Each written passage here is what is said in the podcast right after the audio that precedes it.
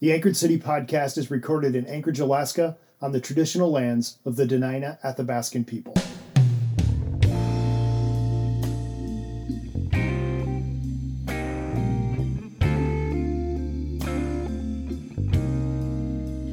I have heard the oldest stories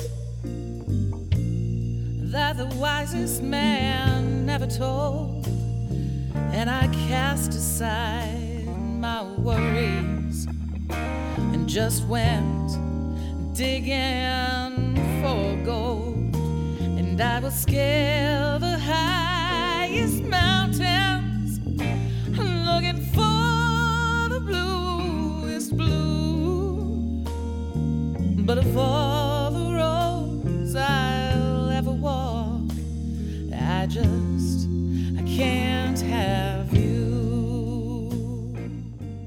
Welcome to this Between the Seasons episode of the Anchored City podcast. I'm your host, Joel Kiekintveld. Typically, I'm the one asking the questions on this podcast, but not today. Julia O'Malley is back on the podcast and we're turning the tables. In our last episode, I interviewed Julia about her project compiling Anchorage's stories from the pandemic years. You should give that episode a listen if you haven't done so already. On this episode, Julia interviews my coworker Jessica Louwerse and I about the project we did during the last season of this podcast. Here's our conversation with Julia O'Malley about the Imagine Project. And there are deserts that I have yet to cross. And I have dreamed of faraway places where imagination just gets lost. And I would search the wide world over for one proverb that is true. But of all the roads I'll ever walk, I just I can't. Can you just explain this Imagine project? Um, like, what's the concept? I, I see that it, you say it's a participatory art installation, but can you explain a little bit about what it is and how it's worked? Sure. I, the first season of the podcast, we spent around like issues facing Anchorage. And for season two, we didn't want to go back to like, in some ways, what all's wrong with Anchorage. So we wanted to do something kind of more hopeful, um, maybe a little more uplifting, especially in the middle of the pandemic. It felt like a good time to be telling different stories. So we started asking questions on the podcast of where are places in the city where things are or are becoming the way they're supposed to be for all people. Um, and so we started looking at places where that was starting to happen in the city, but we wanted to invite kind of the whole city to participate. Um, so that's where we kind of came up with this idea of the Imagine Project, and Jessica can kind of explain what we, how we gathered sort of people's thoughts around that same idea. Sure. So we were inspired by some of the participatory art projects that Candy Chang has done um, and that Joel and I have modeled in other um, places in our work. And so what we did to um, gather people's responses is um, put up chalkboards in different Kaladi Brothers cafes asking um, the question of, um, you know, if Anchorage is supposed to be the way it's supposed to be for all people, what do you imagine? And um, invited them to write down their responses. And so not only then are people giving um, their thoughts about what makes Anchorage the way it's supposed to be for all people, but then they can hear um, from others as well. And um, we started collecting those responses and posting them on social media, um, in our website, um, in our podcast, and we are um, going to provide those uh, as a collection to the community as well as other decision makers um, who are working towards making Anchorage the way it's supposed to be for all people. Um, so is, are there ways in which you can in terms of just looking back at what you heard you can draw some conclusions about places where you know more work should be focused so our, our top two categories, the ones that we had with the most responses, um, actually had to do with who we are as human beings. Um, and then kind of what we've categorized as whimsy, um, things that brought people life or things that they loved and shared. Um, and so there's these kind of like areas of self-development and then um, kind of personal desires or dreams. And um, so we, we started there and what we kind of came to there is that um, there's so much about transforming community through becoming better versions of ourselves becoming more human and that that change and those dreams start with individual dreams. It starts with individual change. And then from there we looked at the um, the responses that um, require kind of city level action um, or community collaboration. And those included um, categories with economic responses, environmental responses, um, healthcare, education, inclusion, housing, um, and uh, urban planning. And so we took those responses and um, kind of provided a snapshot of kind of the heart of each of those responses and then asked some questions around um, what does it look like then for us to engage um, with these desires on um, a real practical level. Um, before I want to ask another question about that, but before we get into that, can you also maybe can we back up and just talk a little bit more about the concept of everything the way it's supposed to be for all people? Like, what is that all about? Um, where does that come from? Sure. I mean, we talk about so Jessica and I are part of the Anchorage Urban Training Collaborative, and one of the ways that we think about the city is in terms of shalom. So it's this word that's um, often translated as peace, um, it comes out of the Jewish tradition, but it actually means something bigger than that. So we've actually borrowed this phrase from a theologian named Cornelius Plantinga, who says really what shalom means is that everything is, is the way it's supposed to be for all people. Um, and I think we use that as a way to think about the city. So like clearly there's lots of pluses and minuses to any city. Anchorage has some really wonderful things and it has some real challenges. Um, but a lot of it does come down to are we thinking about the folks around us and what's kind of good for them as well as just for us. Um, and I think that was what was interesting in the project is um, I don't think we knew kind of what to expect. And even with working with Kaladi Brothers, who were totally awesome to like let us do this and like hang stuff up, they were expecting more like moderation would be needed. Like every day checking the boards, making sure people weren't writing bad things on there, scratching stuff out, or getting into an argument on the board. And really, there was a very little of that. Um, one of the baristas even commented, like, expected it to be more of this like food fight on these boards, but it did end up being more dreaming about what that could look like. Um, for everybody to be included, for everybody to be part, to everybody feel like they're invested, nobody's kind of disenfranchised. Um, another friend of mine uses a definition of shalom where nothing's broken and no one's missing. And I think the the project really got to some of those things too. Are like, what's some of the stuff that's broken, and how can we kind of start to move towards fixing it, so that there aren't people that are sort of excluded from the table. So I don't know if that answers helps answer that question.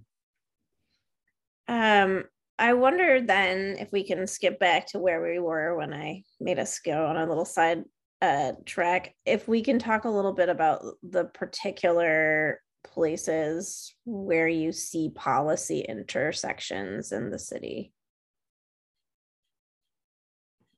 Yeah, I mean, I think the baseline that we heard from a lot of folks is like we just need to be more civil with folks and listen to everybody's perspective, figure out ways to have dialogue where we're not screaming at each other. Like that was a strong like drum beat.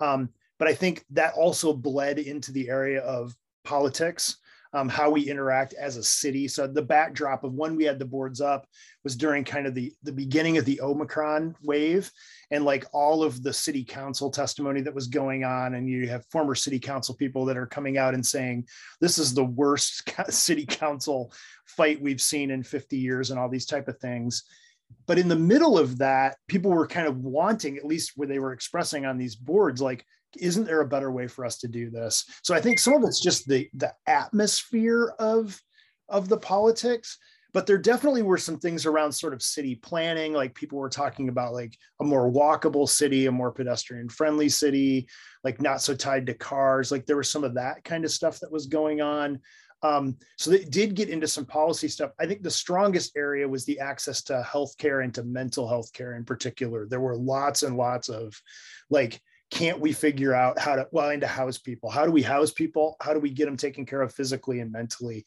And those are really policy issues. And there weren't a lot of like solutions given but there was a lot of desire to basically saying what we're doing right now isn't working. We got to we got to do something else. Jess what would your take be on that? I think the only thing that I would add is then this desire for inclusion. You know, even in the conversations about healthcare and um, housing, there were a lot of questions that got at, or a lot of statements that got at the questions, you know, whose voices are being heard and whose are being prioritized? And do our systems reflect, you know, inclusivity and diversity and, and equality and equity? Um, and who's making these changes? And are those people um, you know, asking the same questions. And so I think there's even if there's not a clear path forward, there's definitely a response that's asking for a broader, more inclusive picture. Um, and and making change happen at at multiple levels where um, you know the weakest of our community or the those in our community whose voices aren't being heard are uplifted so that um, you know it makes a, a better community for us all what did you learn or what are some of your ideas about helping people to really hear each other? I, I, don't know that we ever thought that the boards would start a dialogue and that's not because they couldn't. Um, but the same barista that was telling me he thought it was going to be this train wreck of of like argumenting also said he watched as people would wait for their drink start to talk about what was going on on the boards. And i think that informal um, that informal conversation was something we didn't see coming. And i think that is sort of the level though that i think that change needs to happen is sort of this like informal um, person to person kind of conversation that you know kind of needs to be curated but also doesn't. Like hopefully it would be your neighbor next door that you're having the conversation with. But it almost is like the project gave people an excuse to say the things that they maybe wouldn't necessarily have just brought up out of the out of nowhere in a conversation or couldn't because of the pandemic. They weren't having those conversations maybe. Um, so that's one way i think that that can take place I think another thing that I learned just through watching the responses come in is that uh, we often start the conversation with what's wrong or what we're unhappy about. And uh, one of the things that that really stood out to me is um, this naming and identifying the strengths that we have as a community, um, what we can celebrate as a community, where we are unified as a community. And when we can start in that kind of strength based place, um, of what unites us, then we can start going into um, you know harder places things that are harder to talk about for any number of reasons um, because we've already established um, a way that we're connected. And so you know I, I think the question in in future conversations maybe starts with how are we resilient? You know and what do we have to celebrate? And what's our common ground? Um, because I know that it's easy for me to immediately begin to pick up on and and begin talking about, you know, what I'm unhappy about or, you know, where there's conflict. And um, I think that we have a lot of strengths as a community, and that's a great place for us to start um, the future conversations. Like, uh, what are some things that we value that people generally value here in Anchorage? What are some things that are our common values. Mm-hmm. This is a little bit of a tricky one. Um, I mean, I don't think the question is, but the one that came to mind first for me is a little bit of a tricky one in, in that I think that we're quite vocal in Anchorage about um, valuing the diversity of the city.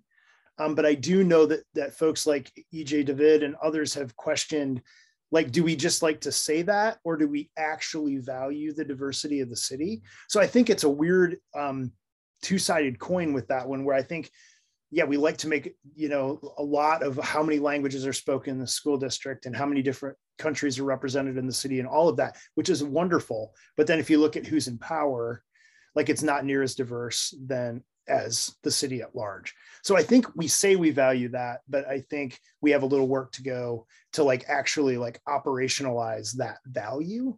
Um, but I also think people really are they're quite it's a, it's another two-sided coin they're really individualistic in a lot of ways like people that move here in particular um, seem to move here because they wanted that like last frontier we don't care how they do it outside like mentality but on the flip side i think people really value community too so it's this like rugged individualism but we're all in in that together um, which is an interesting kind of two sides to that coin as well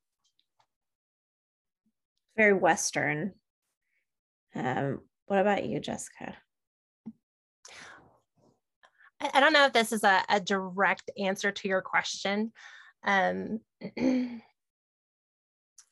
but I think that because we do have this diversity um, in culture and ethnicity, we have so many voices of wisdom um, that maybe are currently going untapped um, because they're not who we normally look to for leadership. Um, but at the same time have a wealth of tradition and a wealth of knowledge and a wealth of experience um, that maybe in other places you can't find such a broad diverse pool um, to draw from and so we have all of this untapped potential in our community.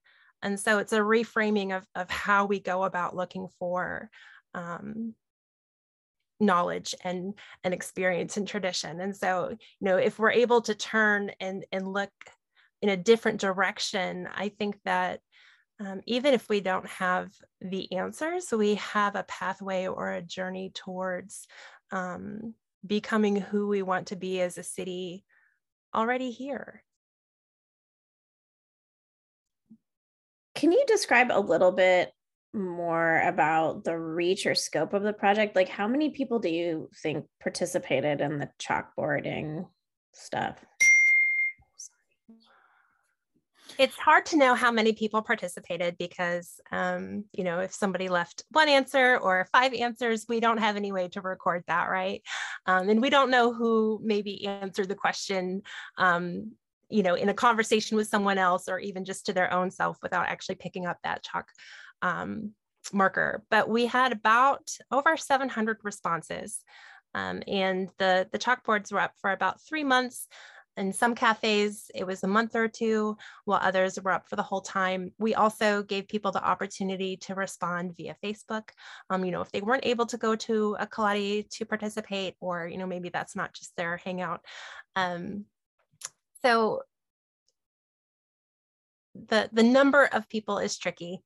And uh, while we have the recorded number of responses, I would imagine that uh, the conversation was bigger than just what landed on the chalkboards.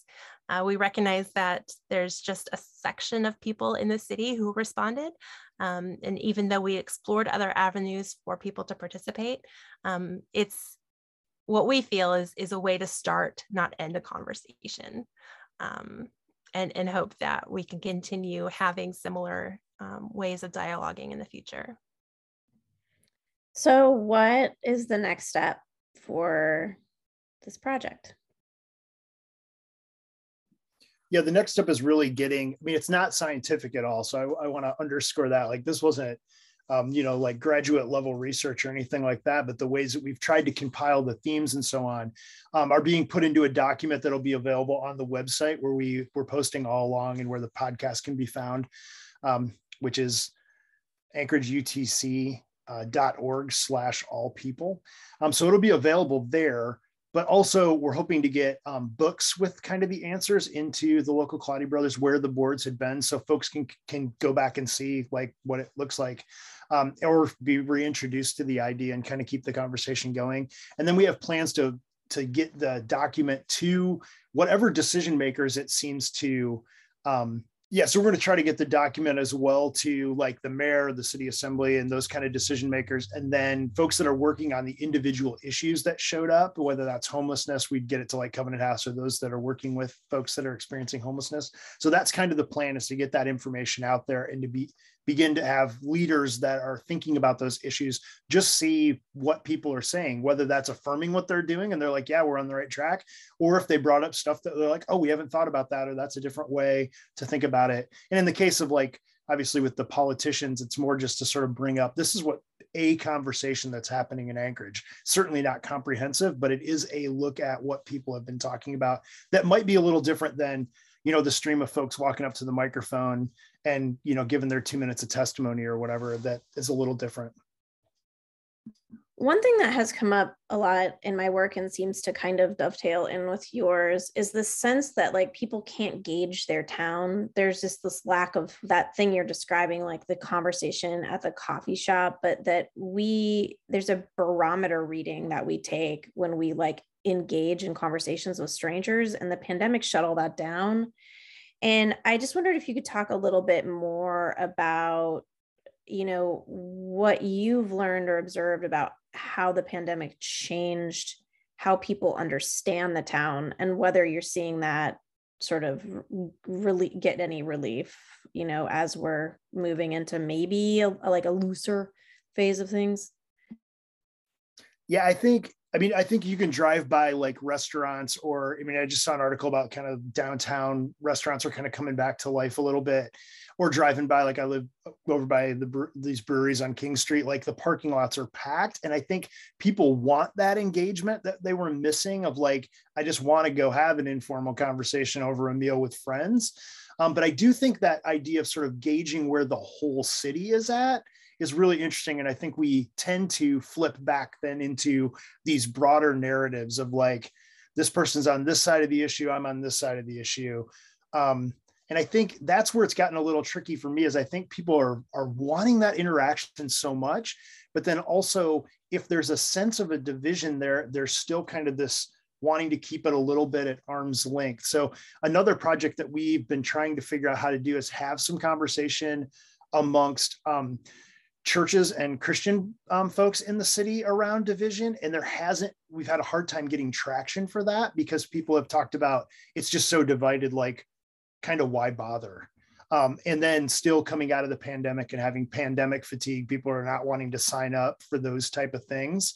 So I think it's an interesting thing where I think informally people are wanting to have those conversa- coffee table conversations and then on the bigger stuff, in a bigger way or in a bigger group, there's still a little bit of the the resistance to have that if there's a perceived like line that folks are on one side or the other. Um, there are these things that have come up a little bit that I wanted to ask you guys about for me, which are these kind of themes of re entry, reunion, and revision. And reentry is sort of when we go back into the world having been isolated from relationships or routines. And um, reunion is when we have that experience of going to the restaurant that we haven't been to. Um, and revision is that we're like re-entering the world these these things that we haven't really been participating in we're re-entering re-entering them and deciding whether to keep them or um, not. And um, i just wondered you know for you all observing the town observing the sort of fractiousness and division all of that stuff if you're seeing any of those if you're seeing those three themes pop up within your work I certainly think reentry, and and that maybe has been happening for a little while now. I even think about the project. We were only able to do it because things were sort of back open. it was kind of half open, kind of. People were walking in and getting coffee, but not really sitting.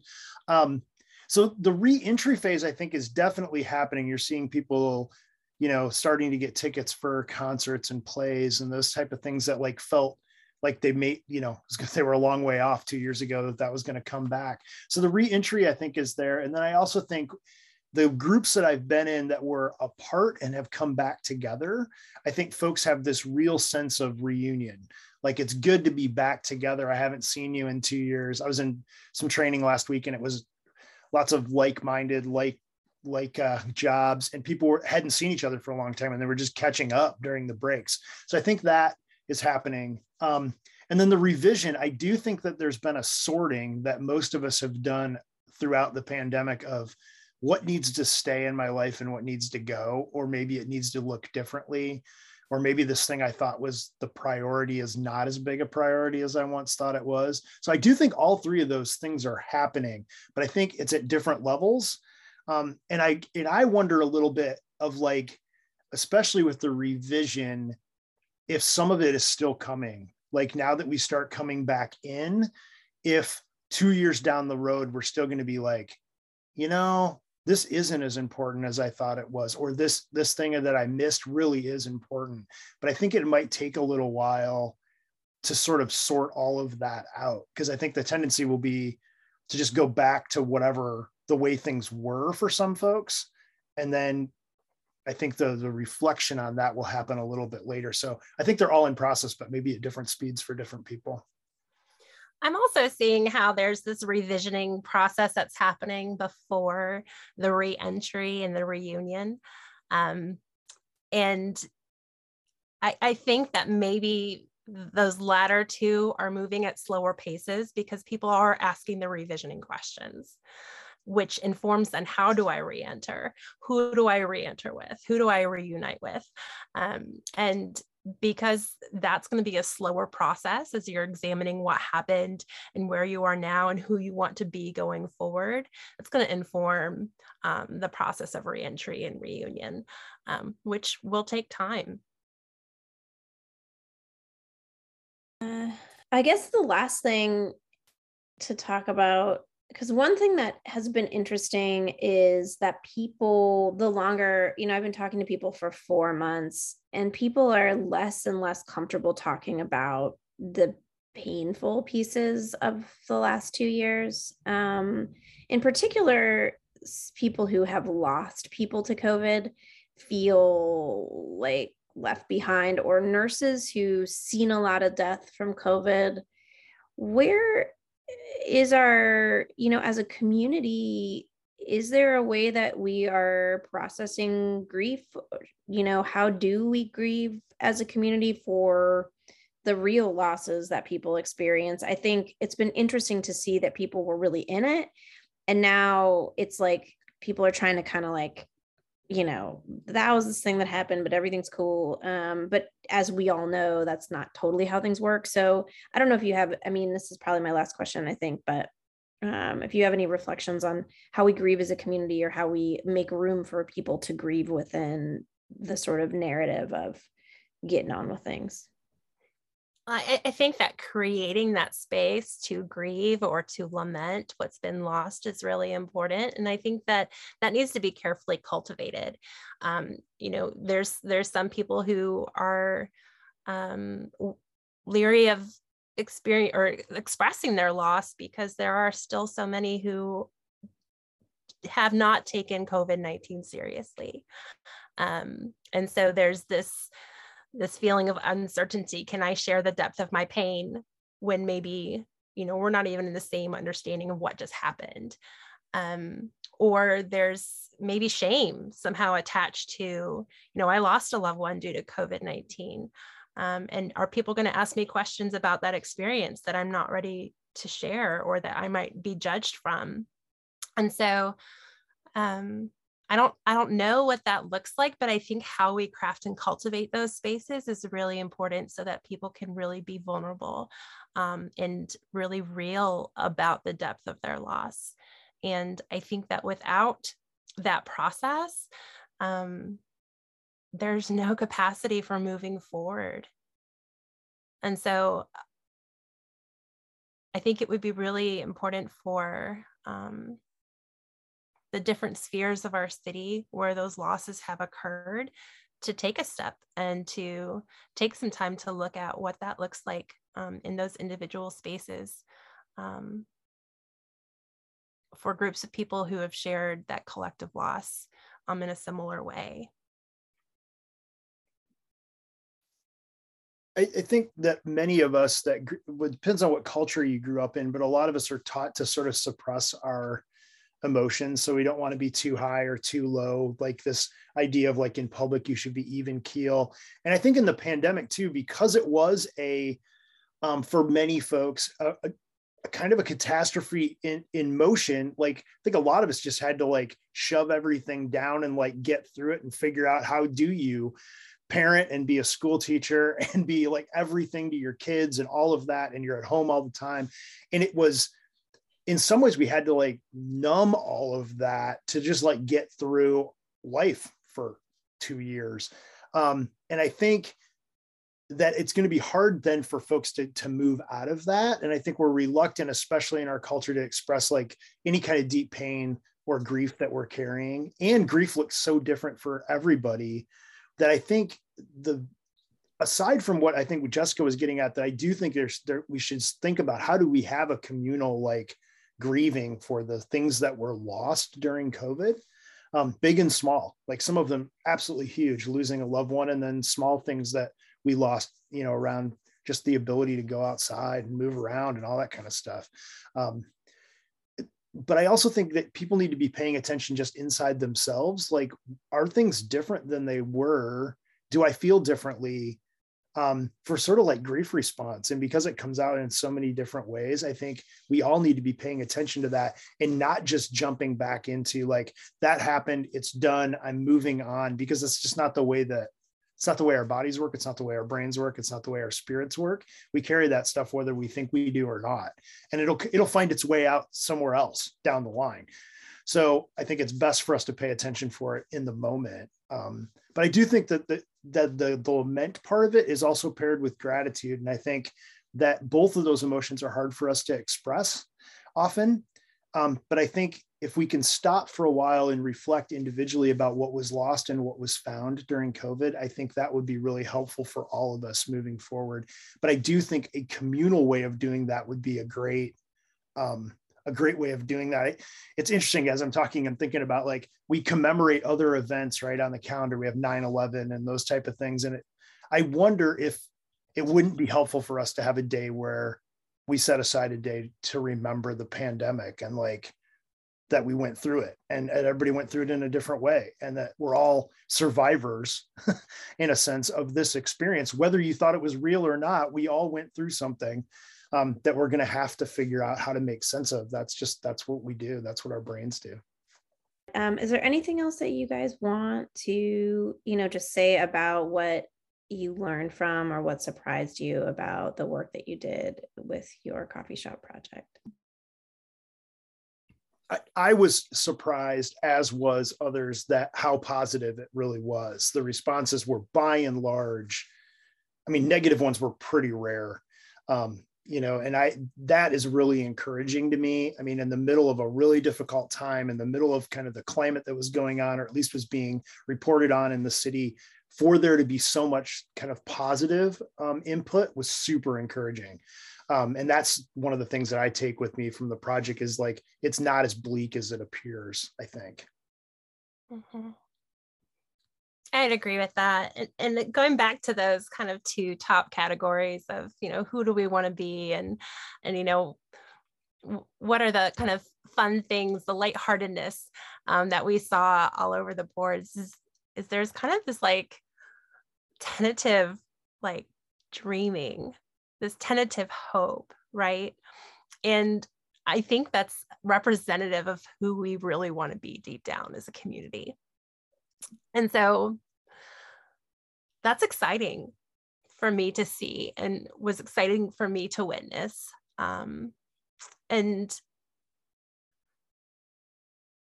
you know, our our imaginations spark creativity. And when we're creative, we get passionate about things and that's how things change um, and i see that in the responses and so i'm i'm really hopeful moving forward um, being able to be a witness to all the people who um, contributed uh, their voice and their thoughts um, and their dreams and so i'm more hopeful as an outcome Cool. I like that. The imagination is really powerful, isn't it? Um, well, thank you very much for having me on your podcast, y'all.